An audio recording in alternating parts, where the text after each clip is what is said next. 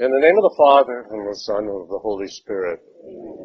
Lord, as we finish our discussion, study, and so forth of the Gospel of John, help us to understand the meaning of this Gospel, the meaning of Christ giving Himself for our salvation, and the meaning of the resurrection.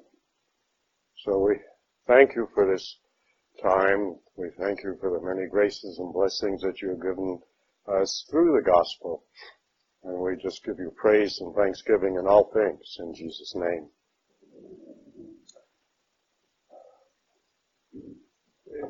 I have always mixed emotions with the last class, you know. Uh, a relief in some ways that, you know, thank God it's over. and, and yet, I, I really, I really, really miss it because I enjoy teaching, I enjoy being with you, and I enjoy sharing the gifts that God has given me, uh, particularly through the study of the Bible. By all means.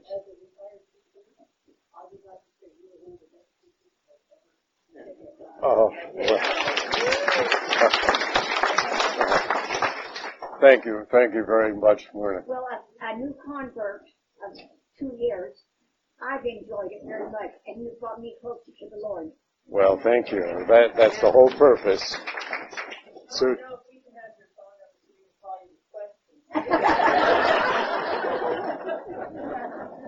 no, but I think most of you have my email or my address. Uh, phone numbers, no.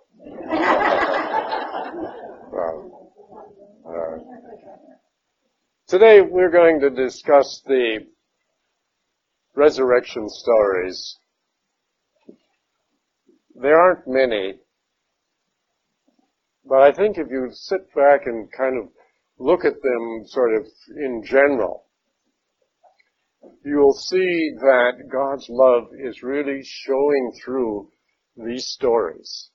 Even in the confrontation uh, with the doubting Thomas even when Mary Magdalene thinks he's the gardener, there is this touch of love that is shown through the words that are here. And the idea of um, little things such as when John and Peter run to the uh, tomb to see for sure that it's empty, as Mary Magdalene says, uh, John steps back and allows Peter to go in first, which is sort of in reference to the fact that Peter is the head of all of the apostles, and John then accepts that and allows him to go ahead. All right. Uh, it's sort of uh, a better way of explaining it than saying age before beauty, you know. Anyways, uh, I think the resurrection stories give us a lot of hope and they give us purpose and meaning because without the resurrection, the whole life of Christ would sort of just die flat. There are many people who came, and in one of the other gospels it mentions that there were others uh, who came before him uh, preaching, but when they died, uh, their followers dispersed, and the whole idea of what they represented fell apart. Here we have something that is giving emphasis to the idea of Christ's death and the passion and all of his teachings.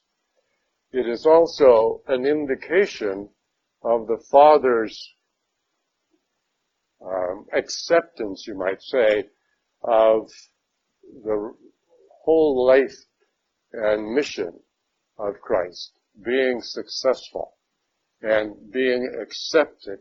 In other words, as we've often said, Christ took the sins of all mankind upon his back to the cross. And that was part of his role, his plan in God's, uh, his role in God's uh, plan of salvation. And now Christ, uh, or the Father is accepting that, uh, and glorifying Him for the successful giving of His life for all of us. It required something very unique, very special. Because if it was just, you know, a thank you, a blessing, or whatever, it wouldn't have quite the same thing. But Christ is the first and only person to be resurrected from the dead and glorified in such a way. Now, you might say, well, Lazarus and there were a few other people that were raised from the dead. Yes, that's true. But they were raised back to normal life. Everyday life like we all have, like they had before. And they had to die again in order to complete their uh, lifespan, you might say, and enter heaven.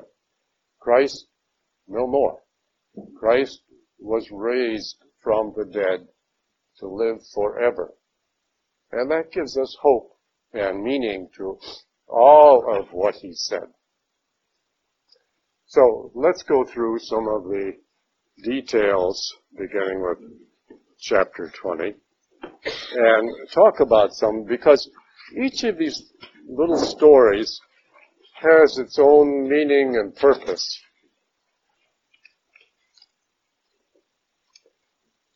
And I'm waiting for one question that I expect to hear, but I won't tell you what it is. So on the first day of the week, Mary Magdalene, Magdala in this case, because the city that she came from was Magdala. And she sort of inherited the name Magdalene uh, as an indication that she was from this city. All right. Mary Magdala came to the tomb early in the morning while it was still dark and saw the stone removed from the tomb.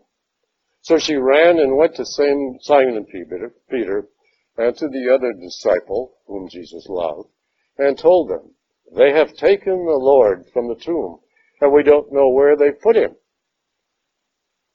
There's an interesting uh, scene in the movie uh, Jesus of Nazareth, the Franco Zeffirelli uh, picture that came out in 20 or 30 years ago, where she's banging on the door and they open the little window and she said something about they've taken and, and the, the apostles don't believe her, so and they kind of close the door and they just say, ah, she's an old woman, you know.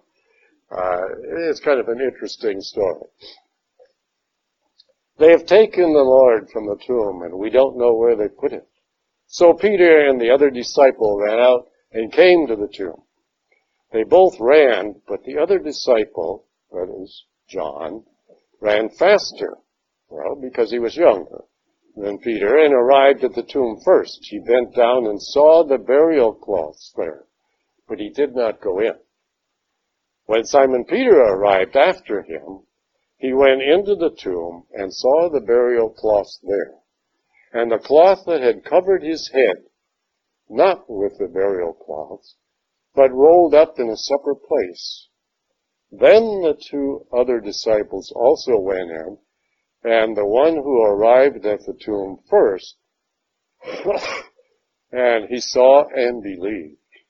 For they did not yet understand the scriptures that he had, that, that is, he, Jesus, had to rise from the dead. Then the disciples returned home. It sounds so kind of ho-hum, and yet it isn't. Uh, Remember that this was written many, many, many years after the resurrection. And so they're putting in there only the basic elements necessary to provide uh, the necessary information. Um, the fact that Mary Magdalene went to the tomb, it doesn't mention, uh, or it gives the impression that she went there alone. In, in the second time also. But there were probably somebody with, with her because in that day and age, women didn't travel alone, even in uh, small areas like this. Um, and in the other Gospels, it mentions that she was with other women. Um,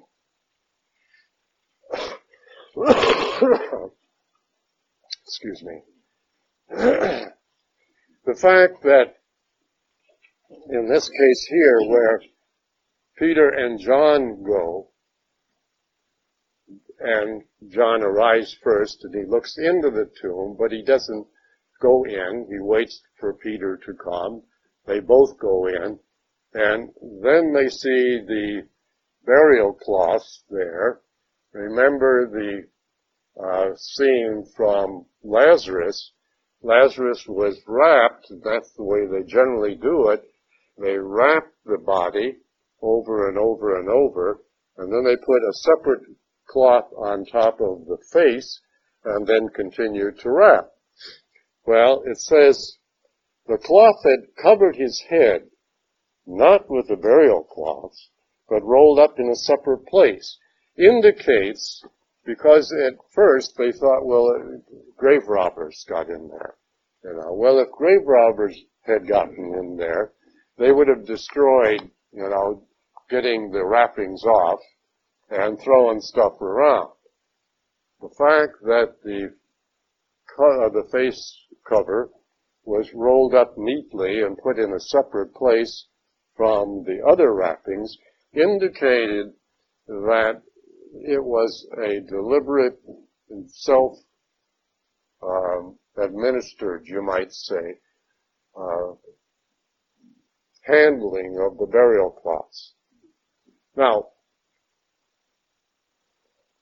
the other night, when I wasn't uh, feeling so well, I was sitting there thinking about the Shroud of Turin. Uh, you all have heard and know about the Shroud of Turin, which is a one-piece uh, I was going to say garment, but it's not really a garment. It's just a one piece of cloth, yes, that went the full length from head to toe. Well, that is not what, in most cases, uh, bodies were wrapped in in those days. So there is no way to reconcile uh, the Shroud of Turin's appearance with this one. But most people believe that the Shroud of Turin is an actual uh, impression of the body of Christ. Well, I agree with that, but it doesn't figure and fit into this scene here. And there's no way to explain it. Okay. The fact here also is that even though Christ had talked about raising from the dead and had showed through the example of Lazarus that he had the power to do so, and he said at the Last Supper that he had the power to give his life, which he did, but he also had the power to take it up again. And this is what he has done. But they didn't, you know, quite understand exactly what that was going to mean and what the significance of it was. Now, we, over 2,000 years of um, church teaching and all of the theories of theologians and great men of the past, we've come to just kind of accept that. But I would suggest that, particularly during Holy Week, you give some thought, some extra thought of what would happen if you were with Peter and John as they entered the tomb. I've actually been in the tomb the sepulchre in Jerusalem. There's not a lot of room in there, and I'll never forget to this day, and this was many years ago, uh, there was a group of us, and we went in, and we had to quickly just look around and come out. But then I heard one woman behind me say, is his body still in there?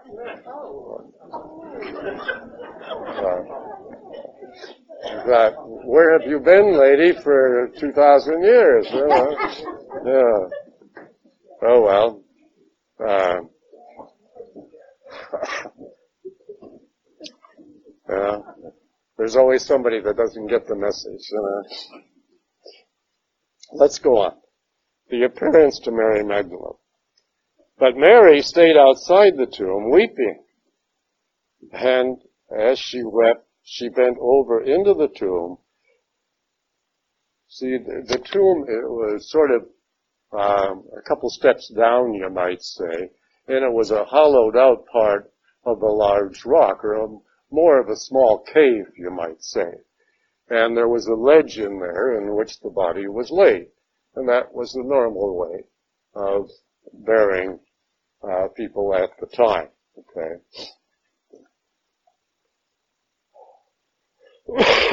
and as she wept, she bent over into the tomb and saw two angels sitting there, one at the head and one at the feet, where the body of Jesus had been. And they said to her, Woman, why are you weeping? And she said to them, They have taken my Lord, and I don't know where they've laid him. And when she had said this, she turned around and saw Jesus there, but did not know it was Jesus. Jesus said to her, Woman, why are you weeping? Whom are you looking for? You see, even though Mary Magdalene knew that Jesus was going to rise from the dead, she, again, like Peter and John, she didn't quite understand how that was going to come about and what it was going to be like. So when it actually did happen, it kind of just went right over her head. She thought it was the gardener and said to him, Sir, if you carried him away, tell me where you've laid him, that I may take him. And Jesus said to her, Mary. She turned and said to him in Hebrew, Rabboni, which means teacher. It's actually an Aramaic term rather than Hebrew, uh, and it's a sort of familiar way of saying it. Okay? Jesus said to her, Stop holding on to me, for I have not yet ascended to the Father. But go and tell my brothers and tell them, I am going to my Father and your Father, to my God and your God. Now, there's a lot of meaning in that statement. First of all, stop holding on to me. He's not rebuking her.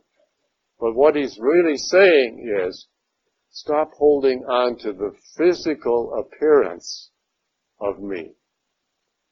Because, as he also tells uh, Thomas later on, it is far greater that you believe in me in faith rather than just through sight. Famous words in a song. Um, but that is what he's really saying the uh, Greek words used here for holding really mean clinging. In other words, and what she was probably doing was thinking of the person that she has lost through the crucifixion. She is not thinking about the greater person who is God himself returning to that image. And that is what he's doing when he says, I am going to my Father and your Father, to my God and to your God. In other words, he's not talking about different people. He's sharing the Father with humanity. And he's saying that his Father is also our Father. And his God who he is himself, is also our God. And we should think of it that way.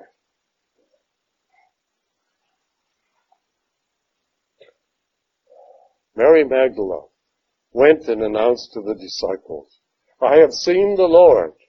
And he, she says what he told her. Excuse me.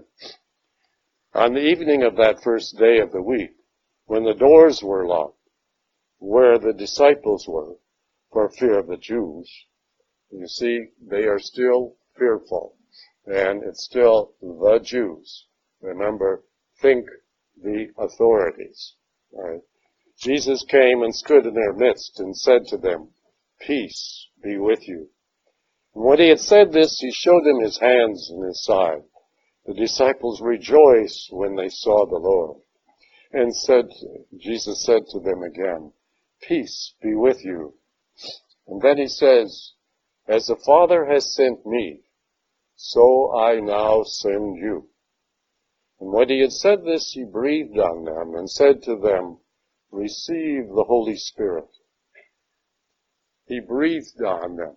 The idea of breathing is the same word for spirit in, in the Greek language. Okay? Ruah. It means breath, spirit, or wind. And so he is really uh, breathing on them the whole idea of the Holy Spirit. This is a time of transition now because his role is now being completed and the Holy Spirit's role is now being taken up. And then he adds something that is very important. Receive the Holy Spirit whose sins you forgive are forgiven them, and whose sins you retain are retained.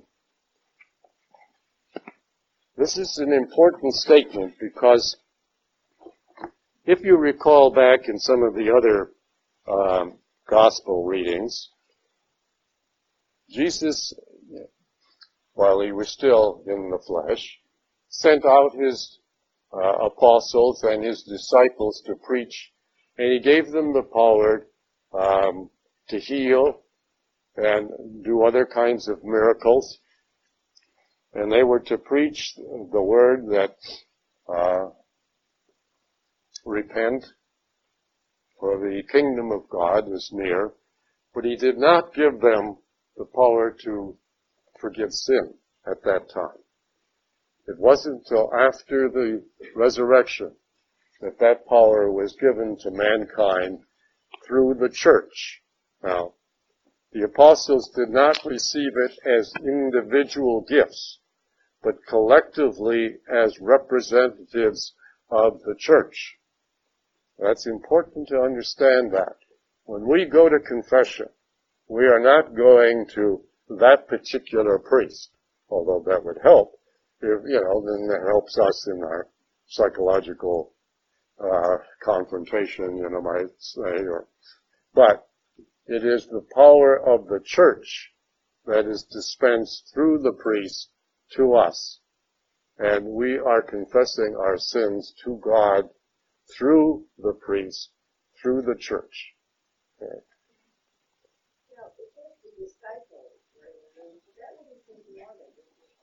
Not necessarily. Um, but we don't know for sure. All right, um, because there in one of the other gospels it talks about Mary, I mean uh, Mary, the mother of Jesus, being in the upper room with them, particularly at Pentecost Sunday. All right. Uh, the other problem is that all four of the gospel writers use the word apostles and disciples interchangeably, and they're not. Um, all of the apostles were disciples, yes, but not all disciples are apostles, you see. So when they use the words interchangeably, we don't really know if there are a mixture of apostles and other disciples or not. Okay. Yes, Dick? I know the technical point. Right at the very beginning of the scripture, it says, on the evening of the first day of the week. Yes. Saturday.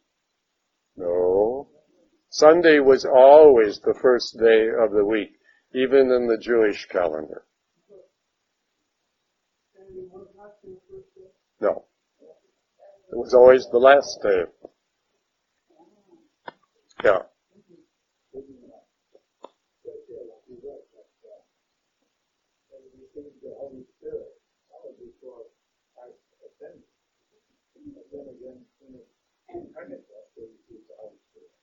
Well, you're, you're right, but in this particular case, this was given only to the apostles. Except if there were other disciples there, yes. Well, Thomas wasn't there, you're right. In, on Pentecost Sunday, yes, which was 40 days later, or 50, you're right, 50 days later, um, everybody was given the Holy Spirit. Yeah. Says he breathed on them, the other reading will say he breathed in them, isn't that? I mean, you know, this time it's on them, but at Pentecost. Oh, into them. Yeah. So maybe that's, Well, no, it, it, the, the meaning here is the apostles received the Holy Spirit, you know, on the night of the first resurrection. That was sort of the handing over, or the beginning of the handing over of the role from Christ to the Holy Spirit. Yeah. But it was not until Pentecost that everybody, uh, in the, every believer, that is, received the Holy Spirit. Uh, people don't realize that prior to this time, Christ's time, uh, the Holy Spirit was not available to individuals to guide and direct them. Now, because it was not his time, it was not his role yet. Uh, it was not given until this time that he became active.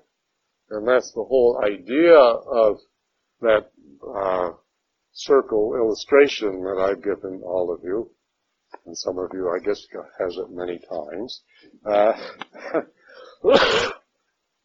it's important to remember that each of the persons of the Trinity has their specific role in God's plan of salvation and how they exercise that. And they don't step over the lines, you might say, over each, into each other's territory. Uh, and that's important for us to understand. It means, in one sense, that they are all present whenever anyone of the three persons is acting, and yet they all have their own specific role as well. But this idea of forgiving sin came about the evening of uh, the first, uh, the evening of the of the resurrection, you might say, and they did not have that power before that time. I got into a, a rather heated discussion with a priest uh, a few years ago on that very subject, and he was adamant that they had the power even before. And uh, I just told blank, plain, plainly told him that uh, he was misinformed. It's a, it's a polite way of saying he was wrong, you know, but um, he was. Uh, I could understand his thinking, but unfortunately that wasn't the way it was. Thomas, called Didymus, one of the twelve, was not with them when Jesus came, that is the first time. So the other disciples said to him, We have seen the Lord. But he said to them, Unless I see the marks of the nails in his hands, and put my finger into the nail marks, and put my hand into his side, I will not believe. Now a week later, his disciples were again inside, and Thomas was with them. Jesus came, although the doors were locked, and stood in their midst and said, Peace be with you. Then he said to Thomas, Put your fingers here in my hands, and bring your hand and put it into my side. And do not be unbelieving, but believe. And Thomas answered and said to him, My Lord and my God. Jesus said to him, Have you come to believe because you have seen me? Blessed are those who have not seen and have believed. Important statement. You should underline that. Because most of us have not had the opportunity to see Christ. And it's just as well. Because, and one woman asked me, well, if he was God, why couldn't he just stay around, you know, and so we could all hear him or see him? And I thought, well, think about it this way. First of all, he was human. You wouldn't want to have a 2,000 year old human being walking around. Secondly, if he was uh, here today in the flesh, he would be like the Pope, you might say. And how many of us have had an opportunity to go over to Rome and have a personal meeting with the Pope?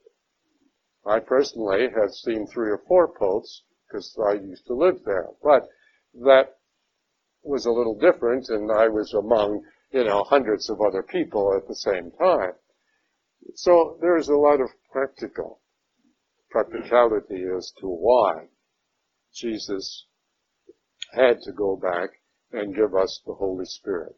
The Holy Spirit is extremely important, um, and we should all pray to the Holy Spirit on a daily basis, you might say, to guide us as uh, God would want us uh, to live our lives. Okay, but he's he's not uh, rebuking uh, Thomas. He's just saying here, blessed are those who have not seen and have believed. In the same way uh, that he talked to Mary Magdalene. Uh, don't cling to me don't cling to the physical appearance, but rather get into your head that I am always with you in spirit. And that's far more important than just in physical presence.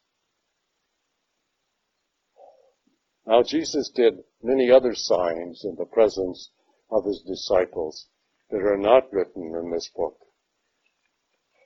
But these are written, that you may come to believe that Jesus is the Messiah, the Son of God, and that through this belief you may have life in His name. That whole little paragraph at the top of page 103.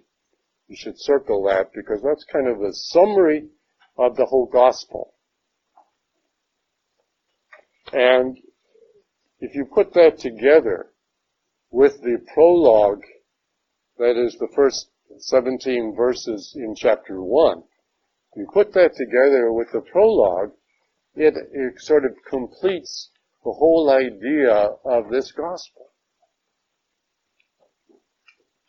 So I would suggest that sometime uh, in the week or so before Easter, that you do that. Go back and read the prologue of this gospel and then add on to it those particular words in verse 31. But these are written that you may come to believe that Jesus is the Messiah, the Son of God, and that through this belief you may have life in His name. Very, very important. And that apparently was the original ending of this gospel.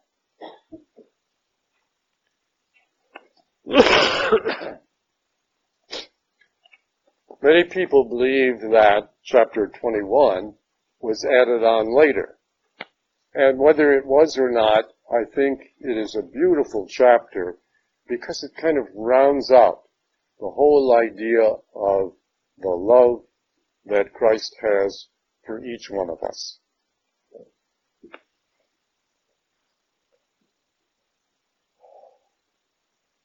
After this, well, we don't know exactly after this what that means, but Jesus revealed himself again to his disciples at the Sea of Tiberias. Now, the previous scenes were in Jerusalem. Tiberias is about 80 miles north uh, of Jerusalem, and it is the Sea of Galilee, the Sea of Gennesareth. Uh, it's been called many, many things over the years. And the word, or the city of Tiberias, is on the western coast. About halfway up, you might say. So he revealed himself in this way. Together were Simon Peter, Thomas, called Didymus. Didymus in this case means twin. Nathanael from Cana in Galilee. Zebedee's sons, that is James and John, and two other disciples. Simon Peter said to them, I'm going fishing. Remember that they didn't have any specific direction you know, as to you're going here and you're going there and you're going to go up here and you're going to say this, etc. There was no blueprint. There was no guidance written down for what these apostles were going to do after Christ's resurrection. They were told to wait uh, for the Holy Spirit, but that was it. So, what are they going to do? You know, they were for a while they were sort of locked in the upper room for fear of the Jews. Uh, but now they have sort of returned back to their old lifestyle. They did have to eat, they did have to take care of themselves, and they probably had responsibilities. Um, so you, you can't blame them for wanting to kind of go back to something that they felt was normal. Simon Peter says, I'm going fishing. And they said to him, we'll also come with you. So they went out and got into a boat. But that night they caught nothing. When it was already dawn, Jesus was standing on the shore. But the disciples did not realize that it was Jesus. Now they didn't think he was the gardener like Mary Magdalene did. But in the same way, they weren't sure exactly who he was. Remember, he was in a glorified state. And so it was not, uh, it was not just the old Jesus that uh, he, they saw. Uh, this was a new person. Jesus said to them, children. Now a lot of people are kind of put off by that term. And John uses it a lot, not only here, but in his uh, letters. That is a term of endearment, you might say, that is common in the Jewish language of this time period. Uh, so please don't get turned off by that. Children, have you caught anything to eat? And they answered him, no. And so he said to them, cast the net over the right side of the boat, and you'll find something.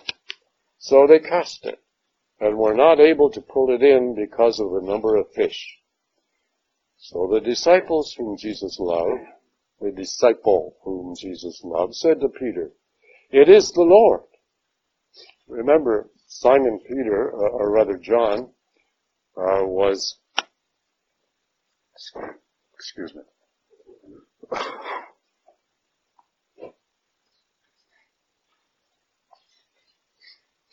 I don't want to drip all over the book here.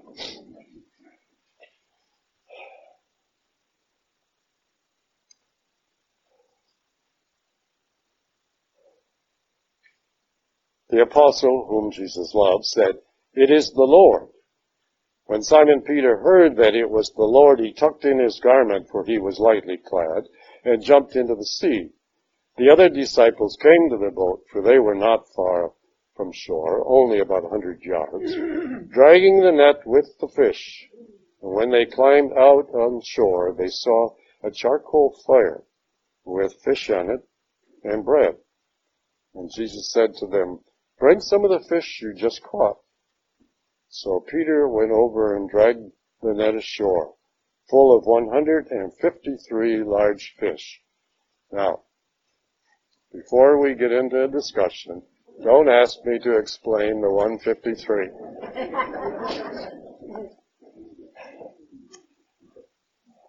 Numerologists and theologians and everybody has for centuries tried to explain that. Howard? Well, I, I don't remember where I read it, but uh, somewhere it said that the nations of the day was 153, and that was what he was referring to, because he was going to have the apostles go out to all the nations. Oh, okay. Well, you know, that, you know, that, that's as good as any explanation. I don't know what, where I read it from, but that was explanation. Yeah, that's as good. You know, that would rep- that would in a way represents all humanity. Yeah. That was all. Yeah. And so, you know, that's as good as explanation, but, you know, theolog- theologians and everyone has tried to explain that and nobody's come up with anything concrete. Okay? Um, let's not get too worked up about the 153. Even though there were so many, the net was not torn. And Jesus said to them, Come, have breakfast. And none of the disciples dared to ask him, Who are you? Because they realized it was the Lord. And Jesus came over and took the bread and gave it to them, and in like manner the fish. And this is how the third time, this is now the third time, Jesus was revealed to his disciples after being raised from the dead.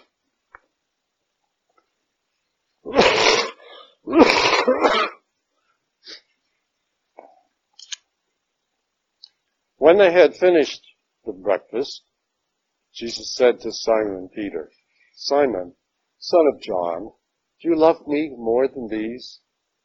Now, it's interesting that he's calling him Simon rather than Peter or Petrus the rock. Peter said to him, Yes, Lord, you know I love you. He said to him, Feed my lambs. He then said to him a second time, Simon, son of John, do you love me? He said to him, Yes, Lord, you know I love you. Said to him, Tend my sheep. He said to them a third time, Simon, son of John, do you love me?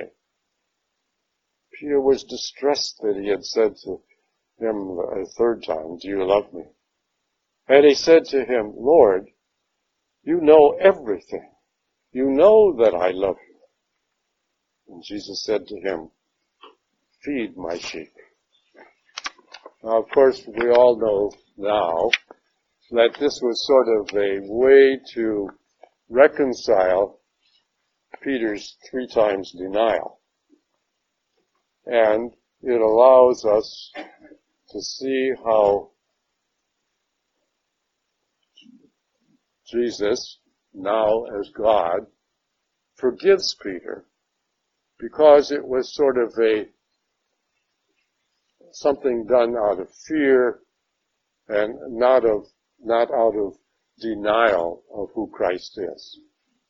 Um, and in a way, it's also of restoring Peter's um, prominence, you might say, as far as the apostles are concerned. Uh, is a gentle way. It's actually a loving way of showing uh, how this is done.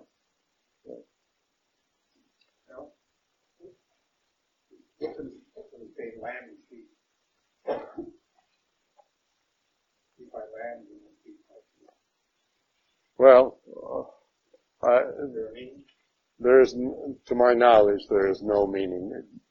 uh, or intended difference. No. Do you think when he said that three times that it was like penance? You know, he said, uh, you know, confess and this is your penance. You have to confess. Well, in a, in a way, in a way, it, it sort of balances, yeah, and, and that's what penance is really trying to do, is, is to right the scales, um, or, you know, balance the scales. Um, in a way, yeah. Uh, I don't think it was intended to kind of, uh, you know, screw him to the wall or anything, but, uh, yeah, it was a form of it was embarrassing. It was something that he had to to accept, and he did. Any other questions? Yes. I, I wonder if the significance of them not recognizing Jesus. They knew him so well that they he had a different appearance. And he had a different appearance each time that he appeared again. Probably, probably. the significance well, like to us, is that we will not recognize Jesus as we you know, like Oh, I'm sure. I'm sure when we see him at the pearly gates, we will recognize him. You know, uh, that's a kind of an interesting question. Um, there are a number of pictures of what people think Christ looked like. I have one, the, traditional, very formal, I don't know whether I have a copy of it in here or not. Uh,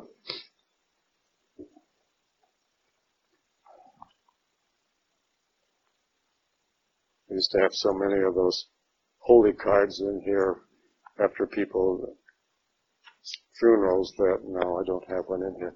But it's the tr- traditional, very uh, stoic uh, picture of Christ, you know. But there are no pictures of what Christ looks like after he's gone to heaven. Because we have no way of knowing. And it's probably different for every person.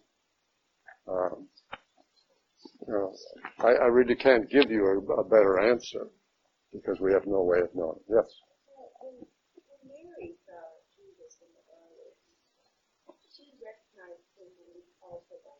Yes. Yes. Very good point.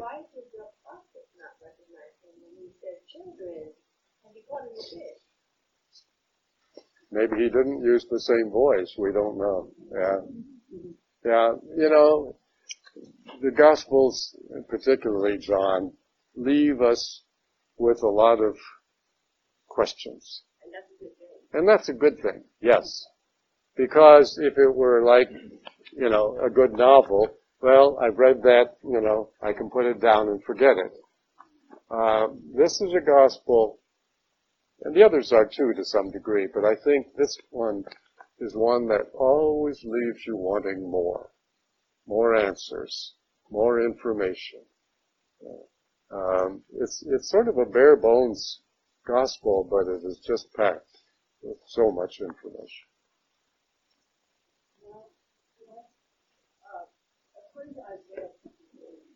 Yes. I'm glad you read it. Yes. Yes. and according to uh, Isaiah, he was not a good-looking man, and I believe that. I think Jesus was so much, so human that he was one of us. He was imperfect as a child and as an adult male Yes. until after his glorification, his resurrection and glorification. And I think that's how they do the recognition too. Good point. Very good point. Yes. I You're- that. No, you're, you're right. Uh, according to uh, Isaiah 53, as you've said, he was a very normal looking Jewish boy. Probably small, slender, uh, dark skin, and so forth. He wasn't, you know, the, the picture that I have, um, beautifully framed and all of that, uh, looks more like uh, an English person with a, a very uh, prominent uh, English nose, you know, and so forth, and high forehead, uh, very light skin, good looking guy, you know. Uh, that's probably not what Jesus looked like. Yeah. Uh, people at that age in that particular culture uh, were generally small. Uh, dark skin, average looking, dark straight hair, that kind of thing. Yeah. But after the resurrection, he probably looked uh, a lot different. Yeah. Yeah. Is it implied that Jesus appeared to Mary only if he uh, with the disciples? There's, there's nothing to say that he would not have appeared to his mother first. That was the question I was after. Thank you, Gene. Bingo! You you get you get. That was the question. I have every time I've taught the Gospel of John, particularly, and the others too, but mostly John. Why did Jesus not appear to his mother? Okay?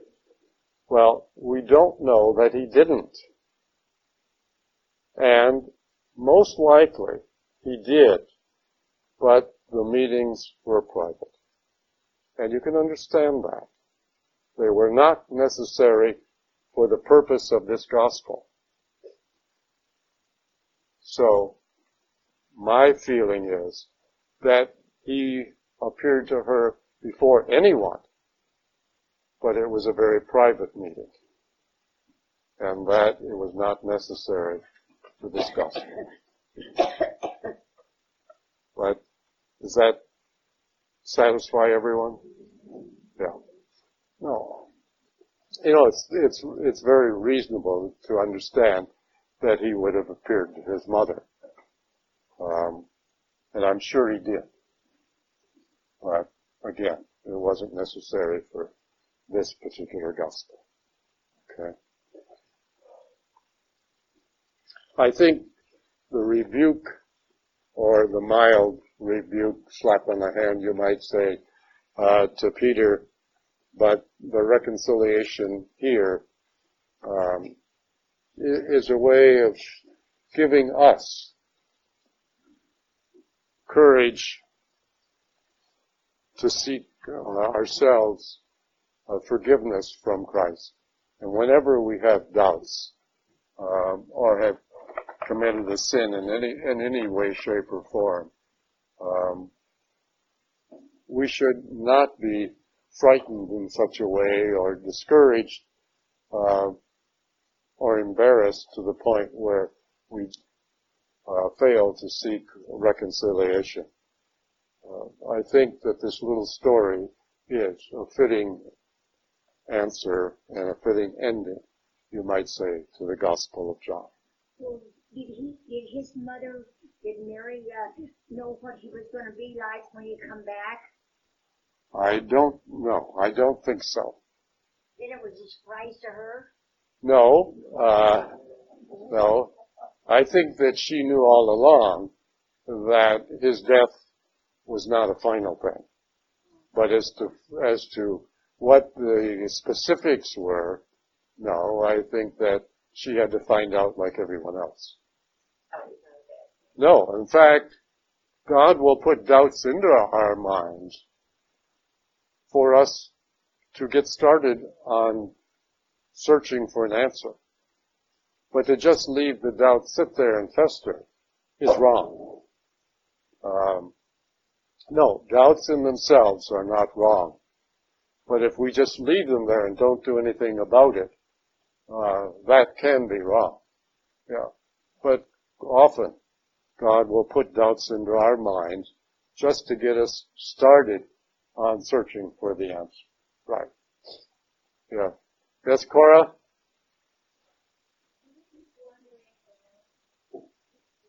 Well, thank you. Thank you, Cora. I think, I think that is very, very well put. Yes.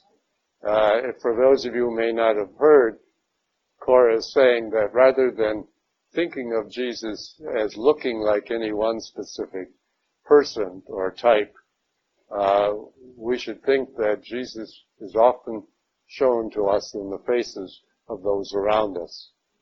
And that's a very, very good thing and a good way to look at it. Because Jesus can be um, among any of us.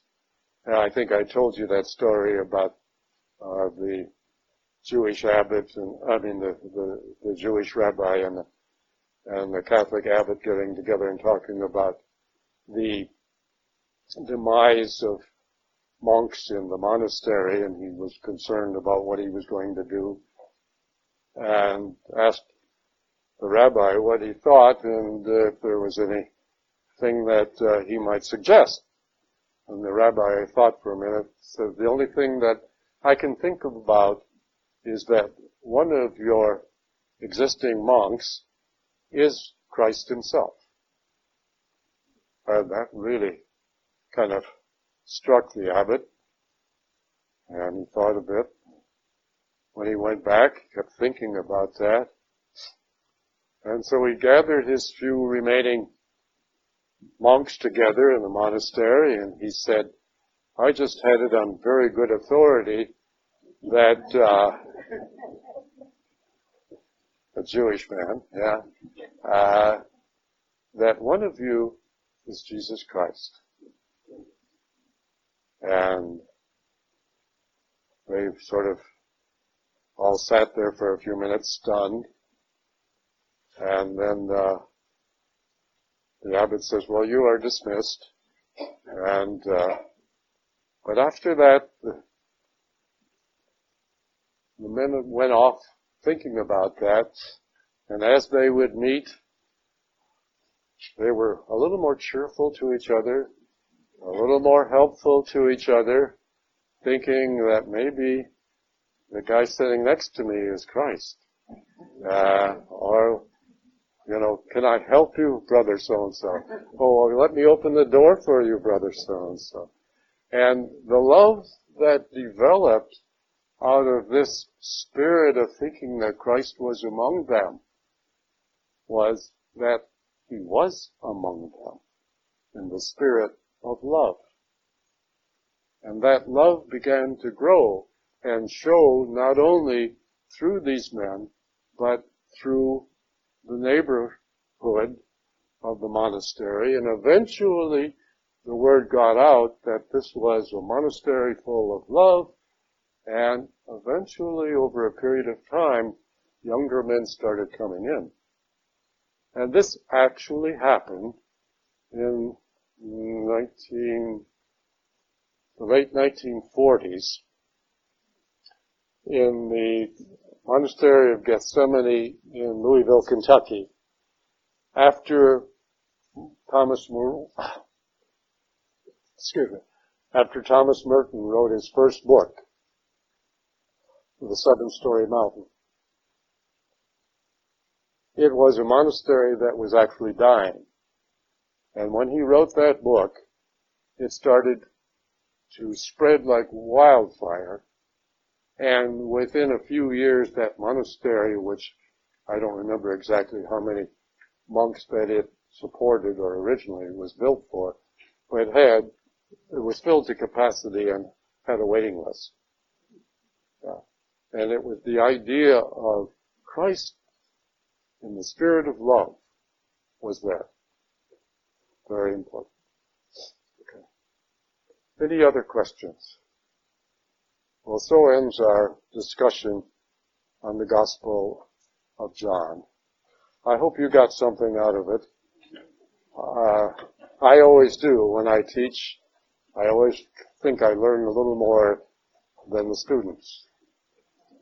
But now, uh, I'd like to hear from you on what you would like to discuss or study in the next round of lessons that will not begin until the middle of September. Uh, just Millie?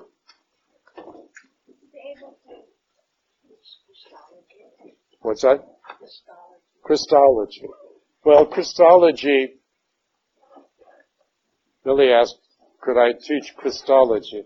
that's a very broad subject. Um,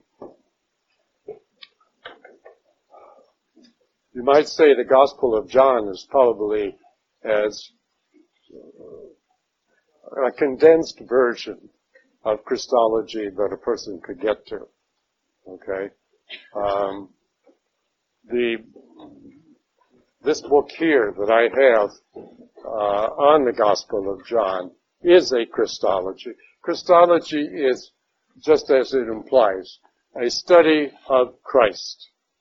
Uh, yeah, the word ology is the study of Christ.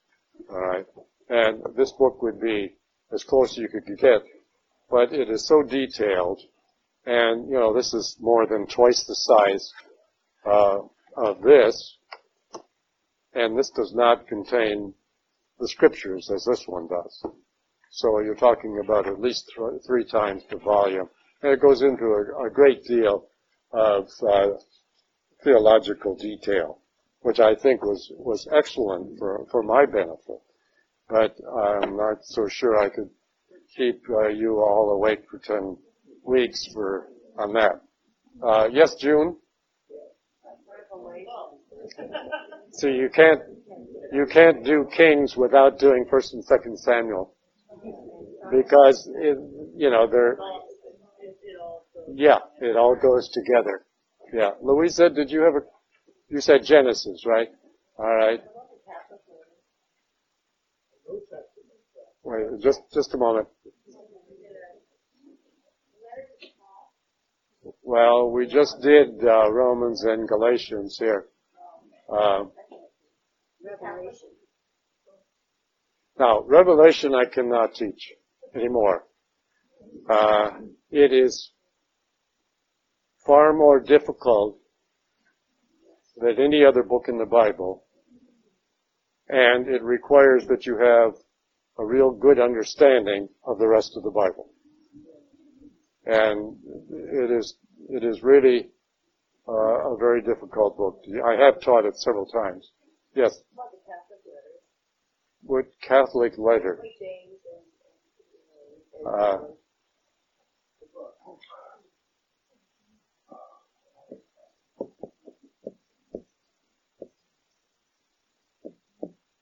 Now, the, okay, we did that a couple of years ago. Uh,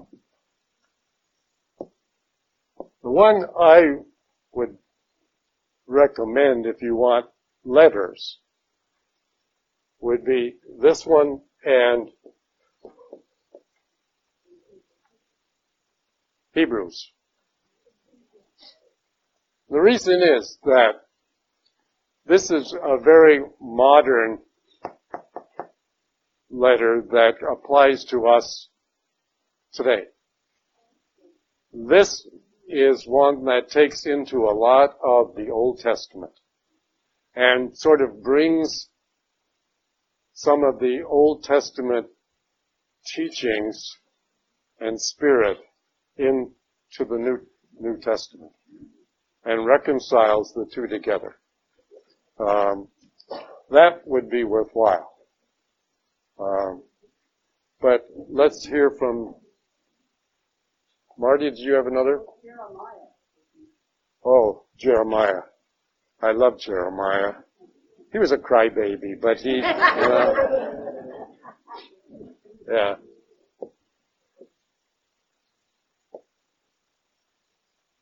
Yeah. Oh Lord, I didn't want to be able to prophet. I didn't want to do this. I didn't want to do that. Yeah. Jonah, yeah, Jonah was a crybaby too. Yeah, yeah. Oh well. But you see, Jonah is a story. It is not history.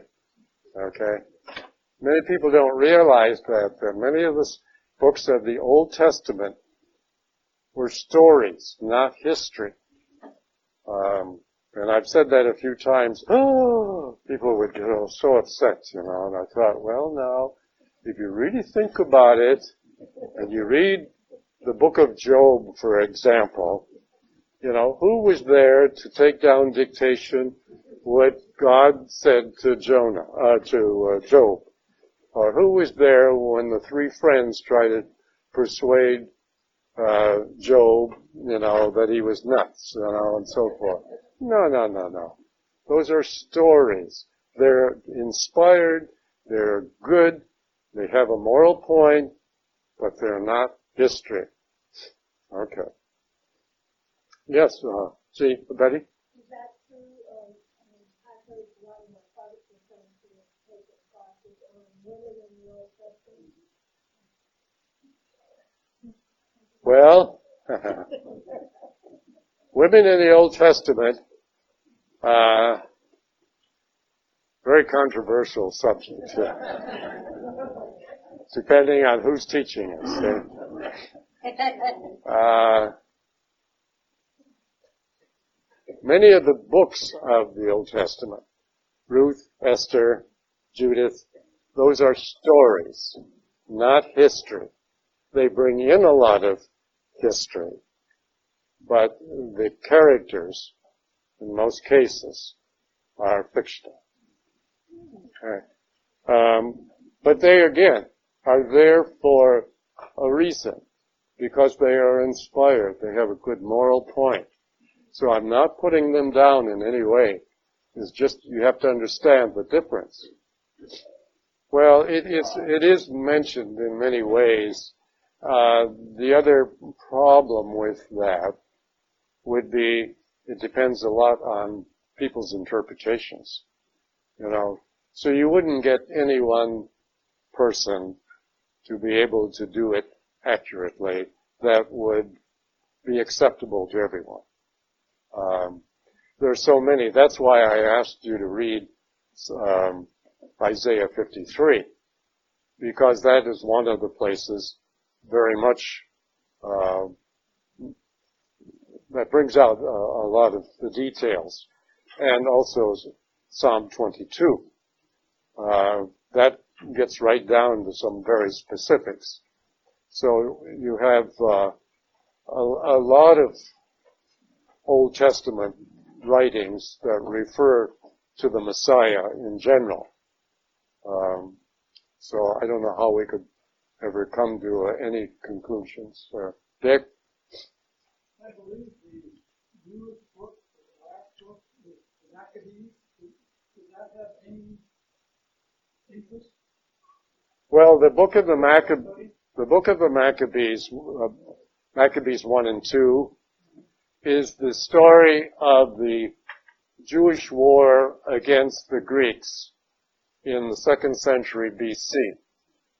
And the word Maccabees comes from um, Julius Maccabeus, the family that headed up the militia, the Jewish militia that routed the Greeks out of uh, out of Israel uh, in the second century and rededicated the temple. It is very confined to a very small period of time and really doesn't bring in a lot of um, Jewish culture. Well, no, I shouldn't say it that way.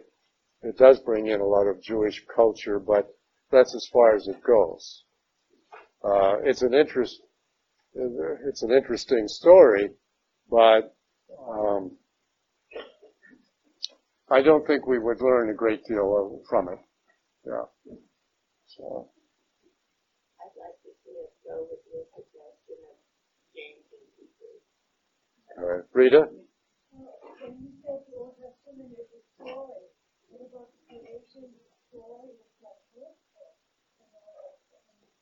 Well, no, I didn't say all of the Old Testament. Just certain books of the Old Testament. Okay. No, but as far as the book of Genesis, the book of Genesis is, was, uh, written around the 5th century BC, long after Exodus, Numbers, Leviticus, and Deuteronomy. It was written to give a beginning when the Old Testament was being put together in the form that we have now. Before that, it was all just separate scriptures. Alright? And scripture, remember, scripture was not started out as Holy Scripture. Scripture started out as history. And if they didn't like what it was written, people would take it and revise it later to what they thought it should be. So the early books of the Bible were revised many times. And in the fifth century, by the uh, the priest Ezra, it was finally put together um, and then added to uh, over the next few centuries. And in the second century BC, it was then brought together as we have it today. But Genesis is an interesting uh, book, and maybe someday we could do that. Uh, but it was brought together um, and in a very inspired way, but from a lot of myths and legends uh, and uh, traditions of the Jewish people at that time. It brought into existence um, the whole idea, the whole story of Noah and the, the ark and the Tower of Babel and so forth.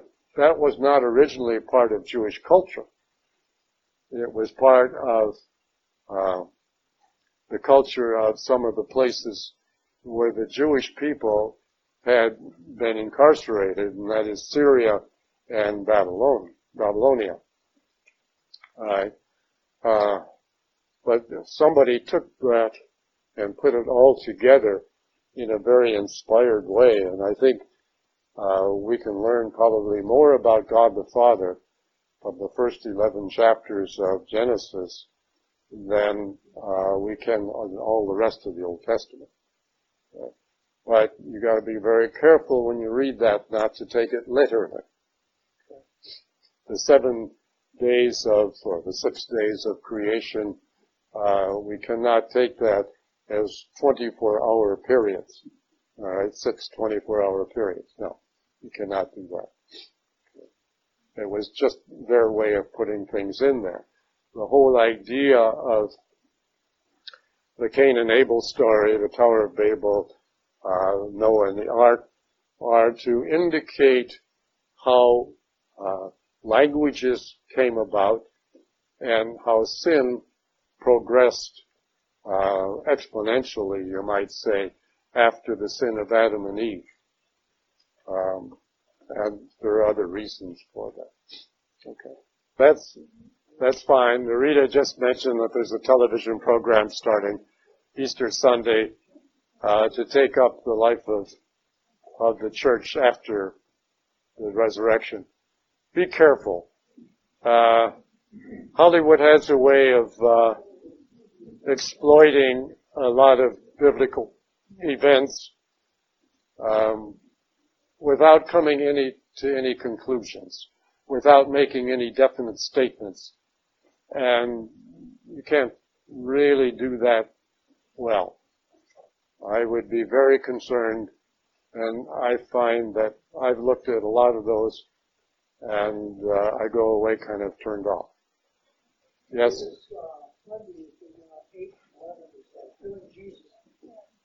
Well, I, the Riley, is that the Riley book? Yeah. Well, I thought that was terrible.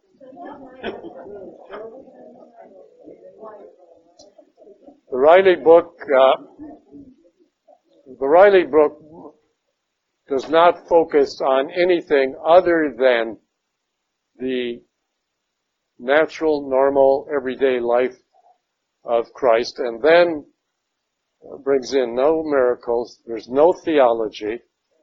Um, it is just sort of a story. But it then brings in a lot of stuff that is totally unnecessary, and I think uh, is there for commercial purposes only.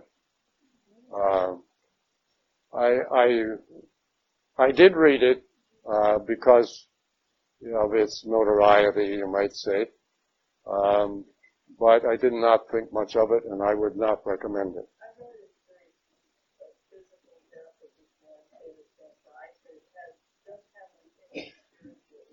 No, there's no spirituality in it whatsoever. And all of the discussions about the Roman emperors uh, could have been left out altogether, except that they did have a somewhat of a historical influence on the times, but not on Christ. Because the Romans didn't really do much um, to Christ until the Jewish people manipulated them into crucifying him. So, um, killing Jesus, I thought, was a real bummer. Okay. All right. Let's uh, let's end our session and a time together with a prayer. The name of the Father, the Son, of the Holy Spirit. Lord, I thank you. We thank you for the graces and the benefits that you have given us through these sessions. We ask that you continue to help us in our faith. Help us to be the loving people that you want us to be. Give us the strength and the grace when we get upset or when we are offended to look upon the cross and think that we helped to put you there. So help us then to be faithful to you by loving others and give us the strength and the grace to do so. So we thank you for this time together. We thank you and praise you in all things. In